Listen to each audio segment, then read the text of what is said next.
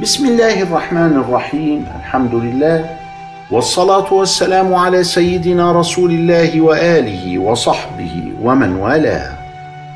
مع الأحاديث الزاهرة في طريق الآخرة نعيش هذه الأوقات في هذه النفحات مع سيدنا صلى الله عليه وآله وسلم. روى الإمام الترمذي في سننه عن ابن عباس رضي الله تعالى عنه قال قال رسول الله صلى الله عليه وآله وسلم رأيت ربي يعني في المنام في أحسن صورة. فقال لي يا محمد قلت لبيك ربي وسعديك. قال هل تدري فيما يختصم الملأ الأعلى؟ قلت لا أعلم. فوضع يده بين كتفي حتى وجدت بردها بين قدمي أو قال صلى الله عليه وسلم في نحري فعلمت ما في السماوات وما في الأرض. أو قال ما بين المشرق والمغرب. قال يا محمد أتدري فيما يختصم الملأ الأعلى؟ قلت نعم في الدرجات والكفارات ونقل الأقدام إلى الجماعات وإسباغ الوضوء في السبرات وانتظار الصلاة بعد الصلاة. ومن حافظ عليهن عاش بخير ومات بخير. وكان من ذنوبه كيوم ولدته أمه.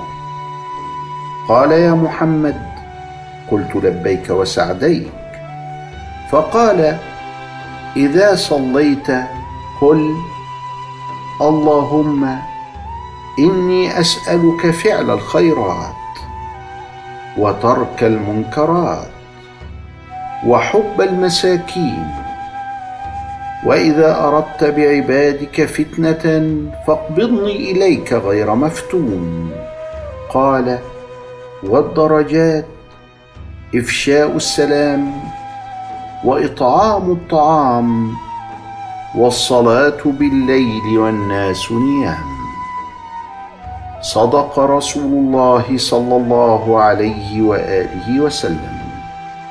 الذكر والدعاء والصلاة والانتقال إلى المسجد من أجل العبادة. والتكافل الاجتماعي.